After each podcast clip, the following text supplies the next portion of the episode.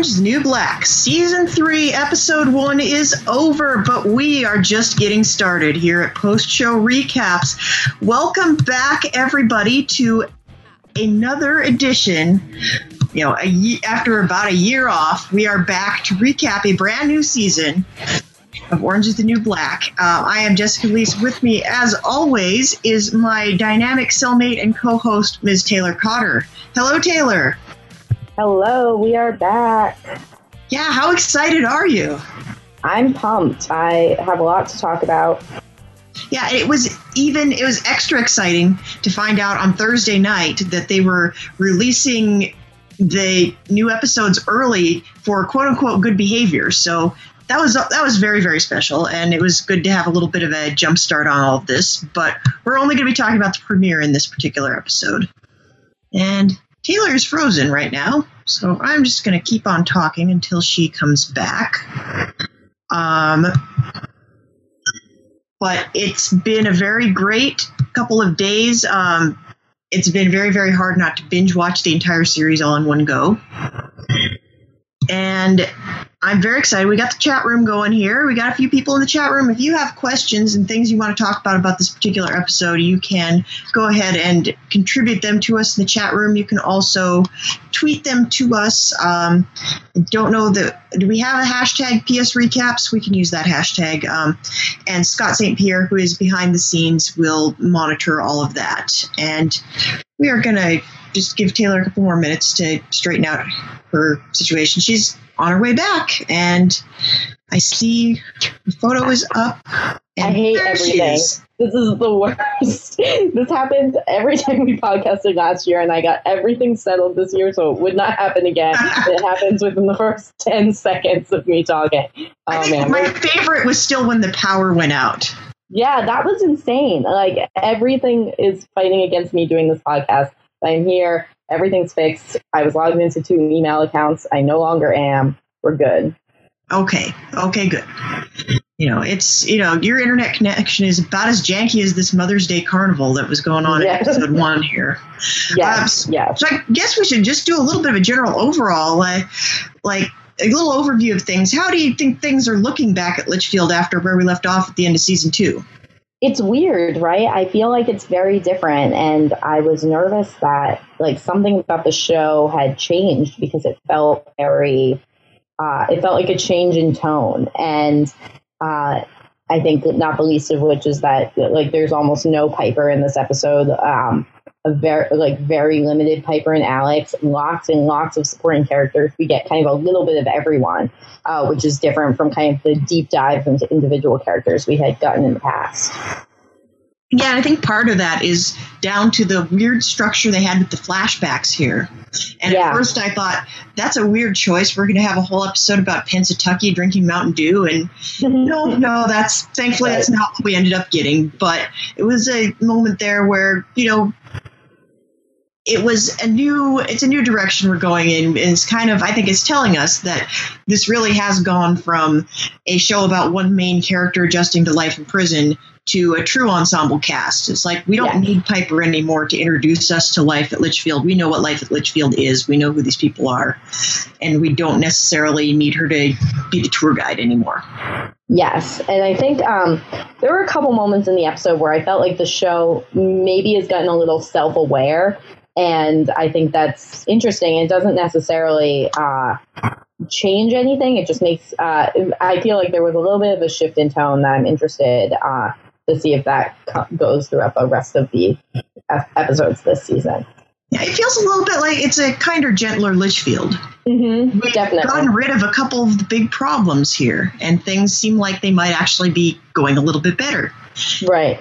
We've got Caputo's in charge, and he at least, you know, he's a little bit flawed, but at least he cares, mm-hmm. and he's trying to kind of clean up the messes, and he's hiring some new staff, and and you know we don't have V to kind of menace everybody. And she obviously she went out in Rosa's blaze of glory at the end of season two.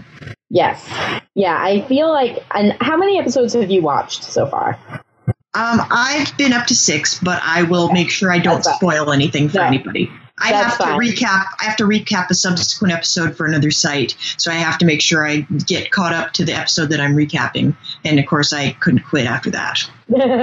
no worries. I uh, yeah, I just want like I feel like we are on a precipice right now that there has to be some sort of antagonist, like a, a bubble brewing right now because this was almost like um what do they call uh I can't remember the word like it's not like a bubble episode but like a um uh, like a self-contained episode, you bottle know. episode. Yes, yes, yes, a bottle episode. Uh, that like if this was going to go on reruns, you could pick up, you could just watch this one. Yeah, it's it's yeah. true. And you know, if you don't have a big bad, you don't really have a direction. You don't have anything for anybody in the show to fight about, right? Like you exactly. don't have you don't have any conflict and I think you can have one or two episodes where you don't have somebody coming in to threaten the status quo but you can't have the status quo forever.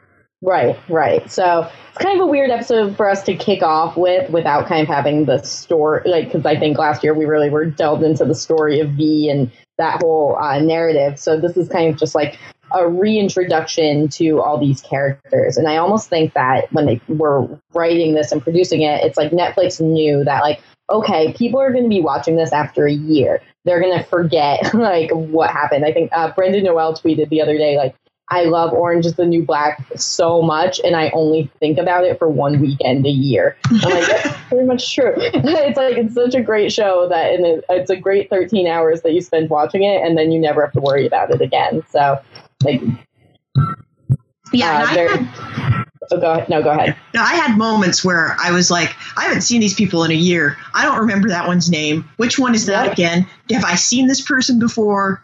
Yes. Yeah, it was really. It's a lot to take in for a show that you watch for 12 hours at one at one time and then stop. Right. And it's kind of like I'm glad that we're podcasting about it because I pay more attention to it than I normally would because it's gotten to be a point where there are so many characters I have in my notes. Like, is this a random person? Because I feel like it's a random person that I've never seen before. And the only reason I know that is because last year I watched it so closely. So, yeah. And, right, so the, the, thing that um thing that I'm really running into is I the other show that I am currently recapping in the post show recaps universe. The great Mike Bloom and I have been recapping season three of Orphan Black because apparently yes. my beat is all the shows that start with O and end with Black and are in season mm-hmm. three. And Orphan Black keeps doing this thing where they will have a background character suddenly become very important, and mm-hmm. you should have noted his name the very first time because you're going to have to know it from here on out. And they do that with every single background character. And I think Orange is the New Black is kind of the same way. Like we've seen these people over and over again, and you know we need to know Blanca, and we need to know Frida, and. Mm-hmm. We need to know the one guard that's bald that I can't ever remember. Not O'Neill, but the, like the skinnier O'Neill. Um, yes, yes. Yeah. Um, yeah, I almost I don't watch Game of Thrones because it is all right. Like just starting it was very confusing for me. So like I, am like uh, how people do with Game of Thrones that they have these giant maps taped to their walls with all who all the characters are. I'm almost reaching that point with Orange is the New Black. Yeah, we're we're gonna have to start like assigning people house sigils and yes. um you know, give them some mottos and things. And, you know, to add on top of that, we got some new characters this, yes. this season. Um, we're getting a new counselor. Um, yes, yes. We're going to meet Rogers. Rogers. Yes. Yes. And she seems like another one of those people that she's kind of like Susan. She's going to come in and get completely beaten down by this thing. She seems very, very positive and maybe a little bit too good for this world. I agree. She's uh, like clearly underqualified, but she she definitely has like a little bit of a toughness to her that Susan didn't have. Uh, so I think that she's already kind of talking back to them and has that sort of uh, attitude about her. So I am excited to see where she goes. Yeah. What do you think Healy's beef with her was? I, I don't know. It was very bizarre, and they were like, uh, I, I like I don't know if he's coming into. His, she's coming into his turf or what Um, but yeah, kind of interested to see where that goes. And I think there will be a lot of this in discussing this episode. Is like I know very we are just getting like the very tip of the iceberg with so many people. Yeah, yeah, it's true. It was really, it was really incredibly shallow here. We just kind of jump all over the place. So we might as well just kind of take this sort of a chunk at a time. Yeah, yeah. And thankfully, we can sort of go by location because we had people, it being sort of a bottle episode. I mean, they're almost all bottle episodes in terms of everybody's always in the prison, but. Mm-hmm. we had people that kind of stuck to their various areas. and one of those areas, I think we had the transitional bunks where you, after you get out, if after you get back in, this is where you go for a few days until they assign you a bunk. Right. And we see, you know, you got DeMarco there all the time, and Sister Ingalls hangs out there. I don't think she actually does. She actually live in those dorms, or does she have? Uh, she must not because there's. I think there's four people there. So there, and then Alex. I think I thought, oh, like she's on that top bunk, but then it ended up being Alex on that top bunk. Yeah. Yeah. Yeah. But she's she's just out of the hospital, so she's kind of hanging out in there, I guess. And Red is also back from the hospital, and they're cleaning out Rosa's stuff. Yeah, really sad, and I guess that that's kind of a series wrap on Rosa that they were like, okay, yes, she's gone, she died, really sad, and they'll miss her, but kind of a celebration. Yeah, now we can just give away all our stuff, which is what you do right. when leaves the prison one way or another. Right uh, and kind of an introduction to this new Red, who is, uh, I guess, the new responsible Red, who realized that she's kind of on her way out of here, and she needs to get her get her act together so her sentence doesn't get extended. Yeah, yeah, she started. She's definitely got a new outlook on this, and I thought it was very interesting. I mean, she's the same old Red. She's got that same kind of dry sense of humor, um, but I think the realization that she does not have a store to go back to kind of made her all the more aware that the world is out there and she's not at all sure how she's going to cope with it when she gets out there. So wait, did she definitely know that the store is closed? Um, she inferred it because as soon as she right. talked to Dimitri, and this okay. is another thing that I was not sure about. That I yeah. hope that people that watched it more closely or that remember season two a little bit better maybe have rewatched it sometime in the past year. Mm-hmm. Um, we see Red's sons and husband come to visit because it's Mother's Day, and. Right. I can't remember if we've ever actually seen her husband visit her in the prison. I don't think so. I don't Which, remember it. The thing that I take from that is her husband was not in prison. They were in this whatever criminal enterprise they were in together, but he did not either he served less time or he didn't serve any time because he's out and he's with their sons. So are we to infer from that that Red took the fall for whatever it is that they did? I think I, I, I think so. I think that's what I always figured, even though it was her husband that was kind of the the face of everything that was going on. Um, as far as we know, because we never really got any details about how she or uh, why she landed in prison, right? No, we never have. We just yeah. know that her husband got in deep with the Russian mob. And we right. saw that she, you know, popped that lady's breast implant and that got them even deeper. Yes, yes. Yeah, so I I think my understanding was she went to prison a fair number of years ago. Like she was pretty not young, but like a while back. Yeah, 10 or 15 years at least it looks like. Right.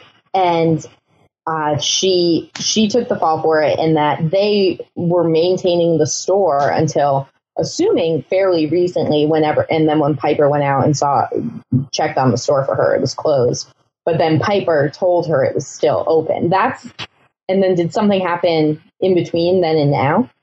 Um, no, I think what happened okay. was she comes in to see her husband and sons aware uh, like she still believes as far as she knows the store's business is booming and then she right. asks them if you're all here who's minding the store right and then she sees it on dimitri's face when he says oh we all shut the store down for the day so we could come see you okay can you afford to do that? Well, of course we can. Business is booming, and she sees on his face that he's a much worse liar than Piper is. Right, and she said she said it very knowingly that I guess she's that that's when I was like, does she already know this, or was she figuring it out right then?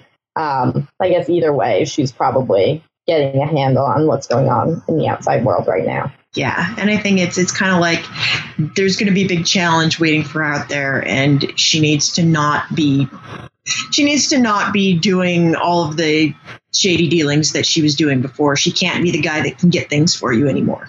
Exactly, and I like that they just straight up filled the tunnel with cement and uh, kiboshed that very in a very practical manner. Yeah, I think my favorite part was that she wrote R.I.P.V. in the cement. That's so dark mm-hmm. and amazing. Yeah, I love that. Yeah, but I'm looking forward to. I'm glad that Red is back. Like I think I remember I mentioned this when we were podcasting last season. There was a point at which I got fake spoiled for the season, mm-hmm. and someone told me that Red was going to get killed at the end of the season. so when she got slocked, I freaked out. I'm like, we cannot have this show without Red. She right. must have. You cannot kill her off. And yeah. I'm very glad that she not only got did not get killed off, but she's having some kind of character transformations, and she's back in full force. If yes. with a little bit different goals. Yeah, she's my my fave, if not one of my faves, uh, and definitely excited to kind of see her like have her own, I think like positive storyline throughout the season. I hope yeah, I think she's moving in the right direction. Yeah.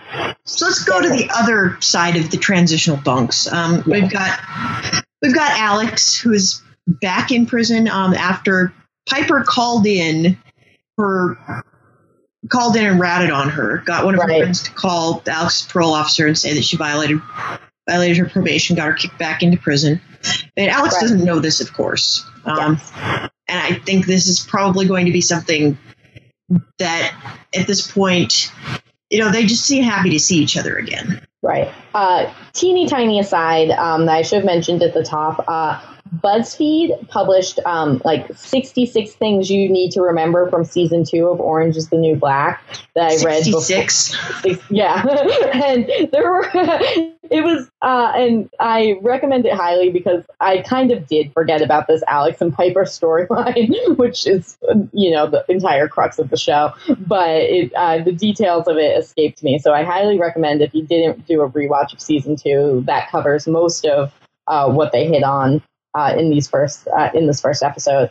So yeah, uh, this is so boring to me, uh, Alex and Piper. Well, fill us in. What should we have okay, remembered so, about Alex? So should we have remembered? It's basically what you just said. That um, so uh, Alex gets out of prison early uh, in the when Piper testifies against Kubra, uh, or uh, she lies. Alex tells the truth. She cuts a deal. She gets out of prison. She's on parole. She's having a really hard time with it they are uh, we assume that people are plotting to hurt her or get her somehow she has a gun she's in her apartment she's really really struggling i kind i forget how piper finds that out does alex visit piper in prison I, I, they either talk on the phone or they visit in prison. Yeah. And Alex says something about how she thinks that Kubra's going to kill her, and there's a van exactly. parked outside. Yeah, yeah. Uh, and so uh, when, uh, as her uh, final request to uh, Larry and Polly as they go you know, uh, have their affair. Piper asks them to uh, call Alex's parole officer, police probably, and tell them that Alex is violating her parole. Yes, a and, gentleman by the name of Davy Crockett, as I recall. Yes, yes, and uh, they uh, they are able to do that and get Alex uh, by some you know stroke of coincidence back into Litchfield. So uh, which you know it's it's a show, and uh, they uh, so I and I guess they they kind of gloss over this, but Alex gets really beaten up when she's in holding and like has a really hard time with it, and just is like uh, super melodramatic. Um, so yeah, I'm being a little a little negative about this storyline, but it was just it seems like uh, it's yeah the least interesting thing that's happening right now is uh, because I feel like we know like it almost happened this episode and I couldn't even handle it that uh, Piper almost told Alex that she was the one that got her put back in jail. Yeah. Like, no, you're so dumb. Stop. yeah, she she did come very close, and it was it was actually the only tension that existed between the two of them, which yeah. I almost welcomed it just because they're so they're such a boring couple. Like they're the least interesting people in the prison by far. And mm-hmm. Piper, especially, like she seems to be, she seems to have gotten into like her personality has shifted from this sort of she felt like she was above it all and really like fish out of water in the beginning. And now she's acclimated to prison and she's very cynical about everything, but she still thinks she knows everything and she knows more than yeah. everybody else. And so it's like anything that was endearing about her, anything that we could forgive about her, all of this is gone now. And she's just like, you know, I have enough, you know, brainy, cynical people in my life. I don't need to watch a show with one. yeah, we could be watching Girls. Um, uh, like, yeah, Piper would fit right in there. Um, and yeah, it's it was so useless. It had no bearing on anything else that was going on in the episode. It didn't even relate to like the Mother's Day subplots that were going on. Um, so yeah, it was just kind of a real nothing thing, and that's again, I think, kind of a self-aware turn that the show is taking. That they know people don't like Piper, and they know that uh, people are really going all in on these sub characters. That I timed it, and like Piper doesn't even appear on screen for the first twelve minutes of the episode, which isn't that long, but I mean, it's like a quarter of the episode that uh, she's totally irrelevant. Um, and so I think they are very, very conscious of the fact that, and like we mentioned earlier, that this is an ensemble show now. That's kind of a complete reversal from the premiere of season two, which yes, was entirely yes. about Piper, and she was on screen the entire time. Right. And we were like, where are all the other inmates? Like we exactly. I think it just kind of hammered home the point that we care less about Piper than we do about some of these other characters. Although I will say there was one fantastic line that came out of the Piper Alex reunion, and that comes from uh, my favorite guard, Joel Luschek. Mm-hmm. It sucks when hot chicks start to cool down. Yep, I like that a lot too. Truer words were never spoken. Thank you, Philosopher Luschek. Yes, he's, he's the best. Yeah, so uh, so I guess is that all we need to say about Piper and Alex? Yeah, that's really all there was. There wasn't. There's nothing else there. All right, so let's let's move on. Um, some of the other characters that we have that we're getting to know again. Um, looks like you know Morello got fired from the van job, and she's now yeah. been replaced by Pennsatucky, who seems like she's probably not as great on road trips. No, no. Is Pennsatucky the comic relief in this show now? Like she went from the most tragic character ever to kind of just you know cracking jokes. It's it's weird. Like Pennsatucky is so all over the map. Um, mm-hmm. She's really maybe the most chaotic character in the universe, which is saying a lot. Yeah. Um, I think she's actually had an interesting moral crisis. At the mm-hmm. end of last season, I think where we left Pennsatucky, and feel free to fill in anything that I'm missing here. I'm sure I don't remember accurately, so go, go ahead. I think I think near the end of last season she had this sort of crisis of faith and decided that she was never going to be able to defeat the lesbian agenda and decided to befriend Boo. Right. And maybe see what the lesbian agenda was all about and see if maybe this was something that she could, you know, if she can't beat him, join them. Mm-hmm. And ended up cutting her hair. And she and Boo struck up this really bizarre friendship yeah. that has turned out to actually be it's yielded some very interesting conversations, to say the least. And I think she has started to realize that everything that she was standing for is kind of bullshit. Yeah. And as she's having her little like fake funeral for all of the babies that she has aborted in her life, Boo comes over and they have this really interesting conversation. and I think it was so strange. Yeah. I, I, I I, I liked it, but yeah. Of all the things I thought were going to get referenced, Freakonomics was low on the list. Yes, yes.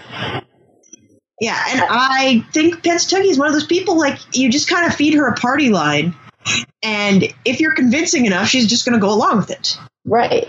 Yeah, I mean, I think she's young. Um, I'm. I don't. They don't really tell you how old anyone's supposed to be, but she's like fairly young.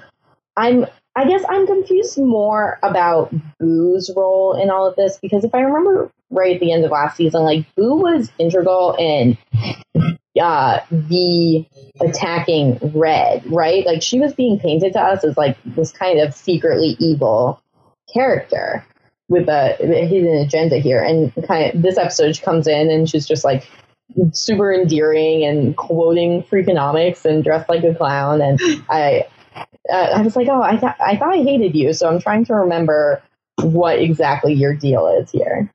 I think Boo did take kind of a heel turn at the end of the season, but she also, like, I felt like a lot of last season was trying to pack in Boo backstory wherever we could get it, and mm-hmm. like try to. I, and Lea DeLaria is fantastic, and I love I love her screen presence. I think she yeah. is she's hilarious. I would imagine that many of her lines are probably semi improvised. Yeah. Um, but I felt like the show last season was trying to make Boo happen. And yeah. she was in like she was kind of a background character in the first season. And then she started to move to the forefront. Now I feel like Boo is gonna be because of the way that she plays off Pennsatucky and also the way she she and Nikki are interacting, mm-hmm. I think we're going to be seeing a lot more of her this season. Yeah, I kind of I get that feeling. I think I don't know if she was announced as a full cast member versus recurring for this season or next season, but uh, that that's definitely been talked about. So I'm I'm excited to see more of her her deal. Hopefully, uh, become a bigger fan of hers. Yeah, yeah, and I think I think there's shades of gray with her, and I think she's also kind of an opportunist. Like, she's not going to go out of her way to help anybody else, but right. if something entertains her and there looks like there may be something in it for her, I think mm-hmm. she's very interested.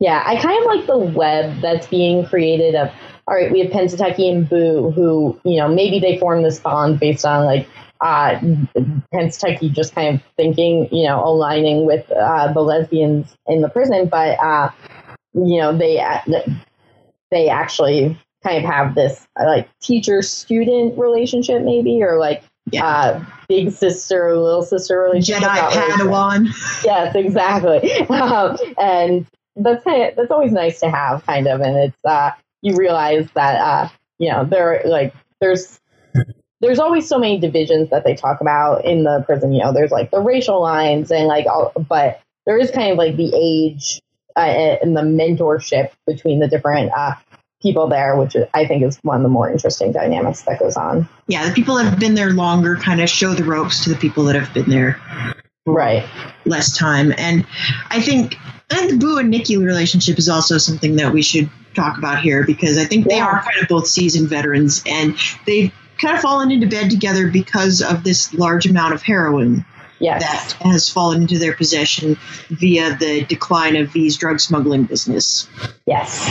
And you can see how Nikki is torn about this because it's really she's the she's the Charlie Pace of the season. Like there's all of a sudden she is a recovering heroin addict, and all of a sudden there is a shit ton of heroin that has fallen mm-hmm. into the lap. And there are no Virgin Mary statues to contain it, but mm-hmm. it's you know it's a problem. They need to move it, and they need to get it out of there, or she's going to do all of it at once, and it's going to be a bad scene. Yeah, it's a, it's like a very classic like man versus himself conflict. So uh, I yeah, and, and, another one thing that's like, okay, like here's two seconds of a story that you to remind you that it's happening, and we'll get it more into it later. Is how I feel like this episode addressed that. Like, yeah, yeah, yeah, we'll get this out through the tunnel they just filled with cement. So, like, uh, solution upcoming. so. Yeah, it's another one of the things that I think Orange New Black does very, very well, where it's like, here is a problem and here's a solution. Oh, but that solution it was going to work 10 seconds ago and now it is completely shot and there's nothing you can do about it right that's a beat that they have it's it's a recurring motif in the orange is the black universe yes yes like here's your problem your problem is solved oh wait no it's not yep yep I agree. I kind of like that because I think it, it doesn't underestimate like the intelligence of these women that like they they it, uh they'll figure it out. Like they know what's going on. They have a plan. That plan will get thwarted, but you know it's not it's not all hijinks. Yeah, it's yeah, intelligent. It's not all wacky antics, and of yeah. course we are reminded of Nikki's backstory, which is like mm-hmm. she, she became a she became a drug addict because she was acting out against a distant waspy mother that didn't really care about her. Right. I loved the little girl they had playing Nikki. I thought she was so adorable. Yeah, she's pretty adorable. um, what did you think of Nikki? And so I have no idea what this girl's name is. So I know Leanne, and then there's Leanne's friend with braces. Angie.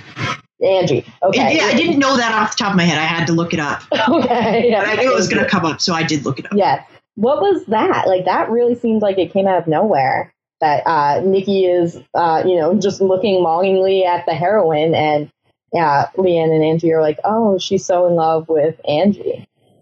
Yeah, well, there's something in that. Like, that's going to come to a head. I think you can't hide something in the laundry Mm-hmm. where Leanne and Angie, who are always up in everybody else's business, like, Right. they're very much, they're kind of a Rosencrantz and Guildenstern kind of pair. they kind of stand on the periphery and they comment on everybody else's business. Yeah. And I think those are two dangerous people to have when you are trying to hide something somewhere. True. And I'm really shocked that it didn't occur to them that she's looking inside a thing where you could hide stuff. Yeah. Yeah. Maybe they're two of the less smart characters in this universe. So, but I think, uh, I'm sure that this will all make sense sooner rather than later. But I thought that was kind of a weird, like, there's so many romantic plot lines that go on on this show. I thought that was kind of uh, one that was thrown in sort of haphazardly, but uh, hopefully some answers come through in the next few episodes. Yeah. Yeah, I mean, there's no way that that heroin's not getting either stolen or done or destroyed by somebody. Yes. Yes. That you can't just stick that in the vent and have it sit there and cause tension for the entire season. Like it's going to have to combust and sooner rather than later. Right. Was it uh, Chekhov's heroin? Yes, Chekhov's Yeah. heroin. Mhm. I, I feel like every podcast I've done in the last like three weeks has had Chekhov something in it. I, I, I think Chekhov's just got his fingerprints all over everything now. yeah, makes sense. Uh, cool. So- uh, Let's Yeah. talk about this carnival that they're throwing um, in honor Yes. of Mother's Day. And you've got mothers coming and you've got kids coming to visit Yeah. their mothers. It's very complicated for everybody. Yes, yes. Um, so let's talk about. Well, uh, let's do a short one first that I just have questions about, and then we can get into like the characters that matter. Um, who is this cocaine mom that left her baby next to the bathroom? I don't think we've ever seen her before. Okay, very good because I was like, I, like I was like, I watched this show so closely for the past two years, and this seems very interesting, and I have no idea who this person is. I mean, the funny thing is, like, because, and this is hopefully we're gonna get to um, chat with her later in the later in the season at some point. But I have a friend who is an extra on Orange Is the New Black this season, is in the background in many of the scenes, and what I have learned from her is that every single person on the show has a badge with a name on it. Interesting. So this character does have a name. Yes. there's probably there's a name in the script and she's got like a whole identity and backstory because this is a very rich universe but yeah she's just a rando background character that we've either seen fleetingly or not at all I kind of like that. Like, it's interesting to remember that, like, there are, you know, uh, you know, a hundred people in this prison. That there's a lot going on here, and there's a lot of people that you know are not good. I don't want to go so far. I know this whole show is about like shades of gray, but who are criminals, like who have done bad things, who you know are in prison for a reason, and kind of you they endear ourselves to uh, endear themselves to us, but uh, sometimes terrible things like this still happen. It was one of the few moments in the episode where I like audibly gasped. I was so nervous about that baby. yeah and we kind of got into that right around the black cindy episode last season as i recall Yeah, yeah, because we really it becomes a little bit unbelievable to have the show just keep presenting us like everybody has a rich backstory and is deeply sympathetic and some of them committed their crime and some of them didn't. Some of them were first offenders who tried a bad thing once and were very unlucky. And then some of them are just kind of jerks that uh, yeah, delight in doing terrible things and only think of themselves. And I think it's more realistic when you have characters like that. Like, and Cindy is a little bit more nuanced than that. yeah. But she is still the kind of person that will talk trash at children playing carnival games because if they lose, she gets more candy. Right. And her, uh, Cindy had a daughter, right? Cindy did have a daughter that yeah, I'm surprised grandmother was raising. Yeah. Yes, exactly. Yeah, nothing yeah. there. I think it kind of came up in passing. Like I think you could see it like flash on her face when they're all talking yeah. about their mothers. Right. She was like, I hate kids or something like I that. I hate kids and I hate mothers. Yeah. Yeah. Yeah, very interesting. I want to see more of Black Cindy. She's so interesting. Yeah, she is very interesting. She's not particularly sympathetic, but she is endlessly fascinating. Right. Um, all right. She so is the kind of person who would leave her baby in front of a dumpster while she goes and yes, yes. the bathroom. Exactly. That could have easily been her. Um, all right, we can get into the interesting mothers and daughters, though the ones that we know. Yes. Um, if you want to talk, you want to talk about Daya and Aleida. Yeah, the the ongoing saga of Daya yes. and Aleida. Um, we've got another mother in the mix in honor of Mother's Day. Yes, uh, now, and let's let's. Mike Bloom has a question that I think is probably we can throw that up now, and that can inform some okay. of our discussion. All right, what does Mike want to know? Mike wants to know uh, Was it smart for Daya and her mother to tell her entire family about Bennett being the father? Yeah, that's interesting. That um, that that that is something that he could get in a lot of trouble if word gets out about that, and it doesn't seem like these people are the tightest ship. Right, and but I almost I was thinking about this too, um, because now that Caputo knows and he's uh, basically in charge, is there any con- is there like I understand that like I guess he has someone above him that probably can't find out, but is there any like feasible consequences of this right now? Has this kind of become a non-issue?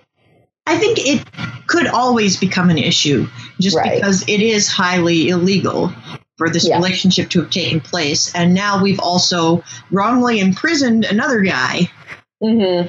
uh, for having committed this crime. But I also do think that Aleida and Daya's family kind of exist outside the law. Like yeah. they're not the kind of people that call the cops on anybody ever. Um, right. And they're always like they're always finding ways. Like Aleida, especially, is trying to find ways to game the system. Like how, you know, if you have a if you have a baby and you you know how do you claim the most benefits from the government and right you know, what can you do outside the law that, you know, brings in the most amount of money? How can you blackmail, blackmail Pornstache's mom? Right. Yes. Right. And, you know, that's pretty much everything she sees.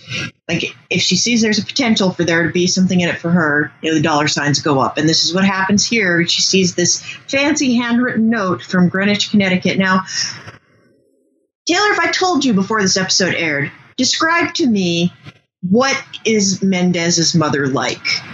Yeah, I would not think rich woman from Greenwich, Connecticut. To me, that's uh, I guess. I mean, I would think like Mendez, like she's probably at like uh, a you know a Portuguese lady, not unlike you know all my entire family that lives in a yeah, that lives in a suburb of uh, you know New York or Boston, and uh, is you know in probably her mid to late seventies.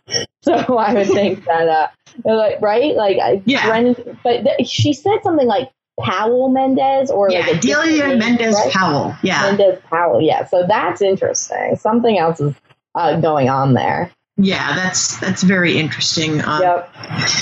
And it's also like, how do you get from how do you get from Greenwich, Connecticut, to working as a prison guard? Like Mendez right. needs to have a flashback episode, apparently. But I yes. don't know that we're actually going to get him at all this season because I know I don't think the actor the actor has moved on to bigger and better things. And, right. You know, he is allegedly, you know, in the in the Orange is the New Black universe, he is in prison himself, presumably at this point. Right. So uh, this is going to be very interesting. I know. I have to imagine that we are going to see some interesting developments there, even without him on screen. So it's a bummer we don't get to see him, but I have to. I'm glad that his. It's not like you know. It's just all tied away. Like this is the actual implications of something like this are taking place. Yeah. And I want to go um, to, I want to talk for a second. I don't really want to talk about this, but I think it's worth noting. Mm-hmm. Um, you know, I'd rather forget it ever happened. But Caputo's advice to Bennett when he tells him to stay away from all things Diaz related.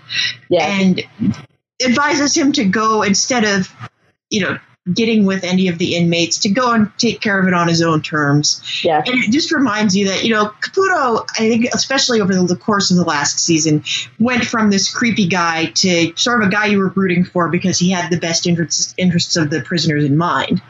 But now we are just reminded once again that the very first scene we ever saw him in, at the end of the scene, he closed the door and got out the lotion and the tissues. And right. I was like, I don't need to be reminded of that. That's horrifying. Yeah. Talk Thank about you. yeah, shades of gray in a person. He's right up there with the you know the best of them. That he is you know inherently a good person. Things have gotten a lot better after, uh, while he's taken over, and then he is also you know kind of a like a predatory creep. So, but like he's not as bad as Bennett, who is you know maybe not a great person, but you know, comes across as very kind and gentle. So, yeah. Uh, and Bennett, I think he's another. I think Bennett is another one of those people like Piper who thinks he is a good guy because right. he's never had that challenge, but in reality, there's a side of him that's just as dark as anybody else in this series. But exactly. I'm gonna I'm gonna draw a, a controversial comparison. I think Joe Caputo is the Jaime Lannister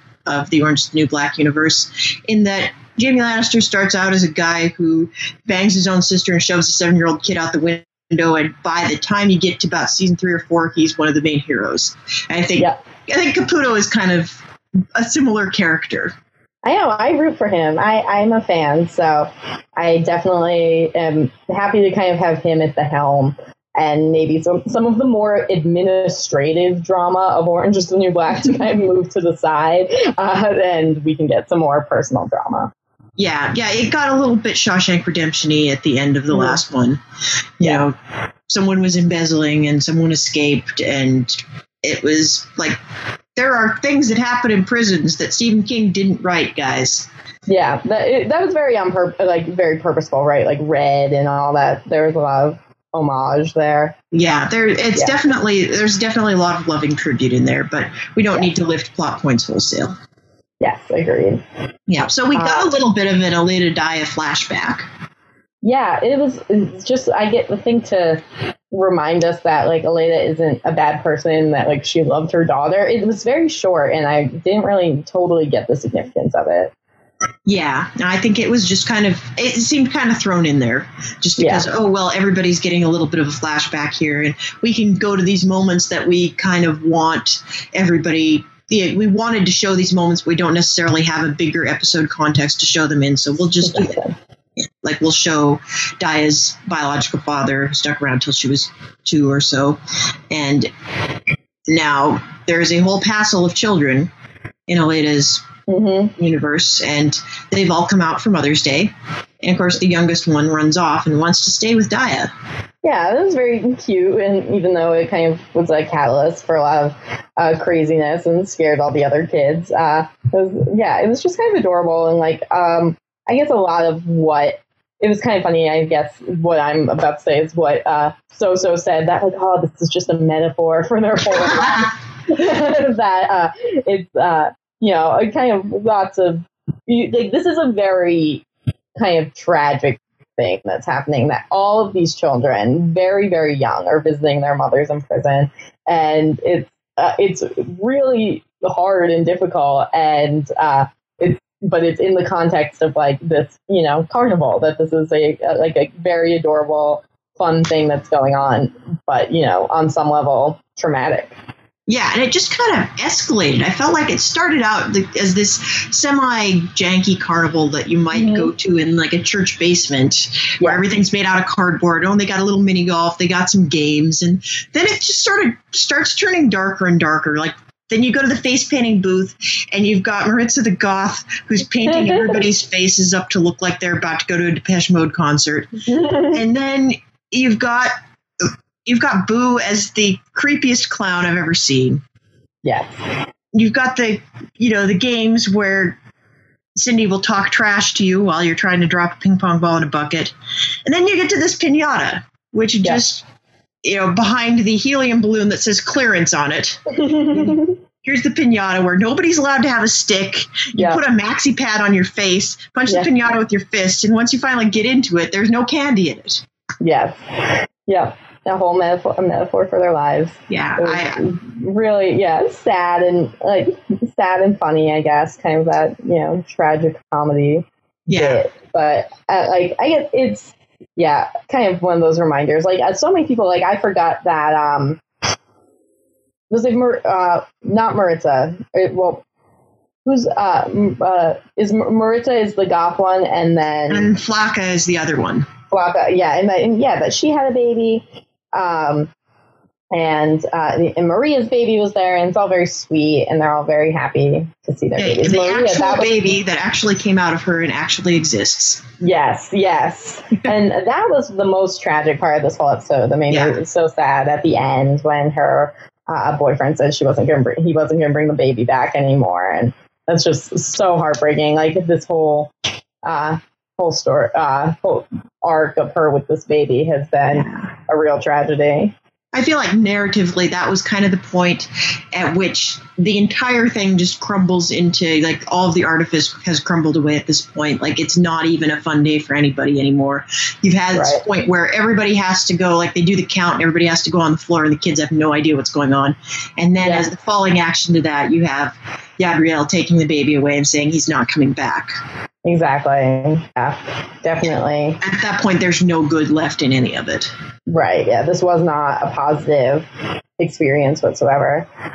Um, so I think there's just like a couple of teeny tiny things that also happened. Um, like uh, a little bit of some Suzanne uh, flashes, but nothing that deep. Um, the big one kind of being, or uh, two big ones being that she they bring up V and Suzanne still seems to kind of have this weird loyalty to V, um, even though that she was framed for uh, V slocking red. Um, and I'm not sure if that was ever completely cleared up, but I think it, it seems like it was. Yeah, I think it was resolved for everybody but Suzanne, who's now like she had a mother figure where she didn't for a very long time, both on the outside and I think on the inside. And yes. I think she is very reluctant to let that idea go. And so this is why she's saying V is definitely coming back, but she's having a hard time coming to terms with it. And I thought for yeah. sure we were going to get a Suzanne flashback because everyone else yeah. was getting one. And she's got mother issues. But. Right. I hope we get maybe a full one later and they didn't want to spoil it. But yeah, because ever, you know, she was everybody's favorite. So I think they have to lean into that a little bit. I really hope that the fact that all of these other characters are getting like a tiny flashback here, I hope that doesn't exclude them from possibly getting another flashback later in the season. Yeah, I don't think it can because there was almost no information given in so many of these that hopefully they were just kind of teasers for uh, what was to come.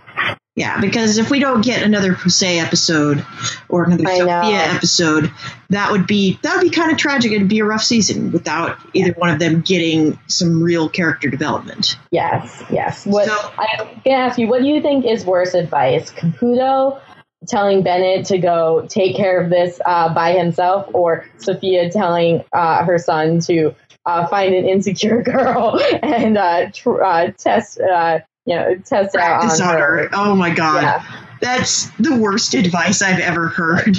Yeah, I think this another self-aware moment of this episode that was kind of like, okay, like we have to acknowledge that we are on some level a feminist show. Was Sophia's son being yeah. like, "You really want to be a woman?" when where that's the advice that's given to men. I was like, that's kind of a real uh, that's a real hot take for a child to have. Yeah. I so like that they put it in there. It was a moment where it did kind of take me out of it because yeah. it was a very precocious thing to say. Yes. And yeah, I. It, it seemed very interesting that Sophia, who's someone who seemed fairly progressive all along, like she's the one that like gives vagina lessons to all the women in the prison, um, right? And sociologically, she's still kind of in this model and I, I was very it was an interesting conversation. I think it's also the closest that i've ever seen sophia to her son. And so it was yes. nice to see them kind of navigating those waters finally. Yeah, that was a really sweet scene, I thought, and it's kind of kind of indicative that like one of the best, you know, parent-child relationships going on here is the one that you know is probably technically the most complicated, but you know, emotionally the most solid. Yeah.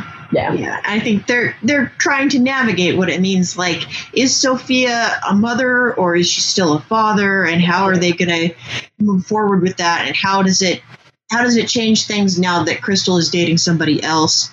Right. And I I love the flashback. I think it's cool that they're using the fact that Laverne Cox has a twin brother isn't to be able so to cool? do a little bit more with these earlier flashbacks. So it was nice yeah. to see. It was nice to see him back as Marcus, and yeah. that was a really fun, cute little scene that I think they really wanted to put somewhere else at some point, and so I'm glad they were able to bring that in. Yeah, that's so cool and like smart, and I think that uh, there's so much they can do there. So I hope they capitalize on that. Yeah. So, are there any more places we need to any more people we need to touch on, or should we go straight to the questions? Um, I think the next question gives a, will bring us right to the next thing that I want to talk about. So, okay. Uh, again, it's from Mike Bloom, and he says, uh, "Who had the weirder childhood, Healy or Don Draper?" Yeah, we finally got a Healy flashback. Yes. yes. And it was stranger than I would have predicted. It was so bizarre. Did you ever read the short story? Like, uh, I can't, it's like the yellow wallpaper. That's exactly what I thought of when I saw it. Yeah, yeah it's like, the, this is so, like, the, one of the weirdest things ever. And, like, it felt like a, a little bit of a lifetime movie situation and not, yeah, definitely not what I expected. Yeah, she makes everybody inside of the prison look relatively normal. Yeah. And like obviously there's not enough to really dive in there of like what this means or what this means for Healy and who he is, but I am I'm sure it means something. It already explains a lot. Like why does yeah. Healy have such issues with women? Because it turns out those issues are mommy issues. Yes. Yes. yes. that, that yeah, that was pretty straightforward. So I I uh, like I do uh, like a little. I don't know anything about the upcoming episodes except that I do know that we are getting some good flashbacks from some people that I am interested in seeing, and uh, I have a feeling that that's one of them. So I am excited to see where that goes. Well, who would you most like to see a flashback from this season? Uh, so many. Like, uh, I'll say for people that we ha- like, I'm I can't remember who really we've seen and who we haven't seen, but like some of the favorites that we have seen that I feel like we need more from are definitely Suzanne. Um, I love Lorna, and I would love to see more of her because I think she's so insane, and I want more of that. Um, I love Poussey. Um, I think, um, yeah, and then Pennsatucky, I guess. But I like, I love the idea of getting the uh, the tangential characters their own flashbacks. Like people end up here more than just like, oh, we committed a crime. So I would love to see like Luch Check. That would be a fun one. Yeah. Um, yeah. Um, and definitely Healy, definitely Caputo. Um, and yeah, um, I'm not super picky. So, and I mean, uh, uh, Norma and kind of uh, the, a lot of the side characters that we don't get to see a lot yeah, of. I'm, I'm uh, still I'm still on the train that this show needs a Norma flashback, and I oh, will yeah. keep I will keep championing for a Norma flashback until we get finally get one. Awesome, yeah, I love I love that, and like even like Yoga Jones and uh, kind of so and so so I would love to see hers too. Uh, she's uh, one of my faves. So I'm hard. I'm difficult because I'm like, oh, sure, everyone. I like them yeah. all. Yeah. So I got one more question here. Um, Great. It wasn't with a hashtag, but it did pop up on my Twitter, so I'm glad I got my phone here. But uh, Jeff Schwartz yeah. wants to know: Do you think the first episode was designed to give us "quote unquote" applause moments at the reintroduction of each character? Yeah, kind of.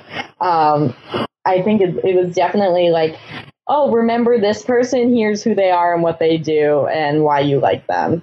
So, yeah, there wasn't a lot of reminder of like, oh, here's someone and here's why they're terrible. It was a, it was kind of a party until the end. Yeah, it, it really was like the beats were set up such that you're thinking like, where is this person? Where is this person? Oh, there they are. There's that one. There's yeah. that one. It, it, was very much like if we had been taped in front of a live studio audience, people would have been cheering every time a different person showed up on the screen.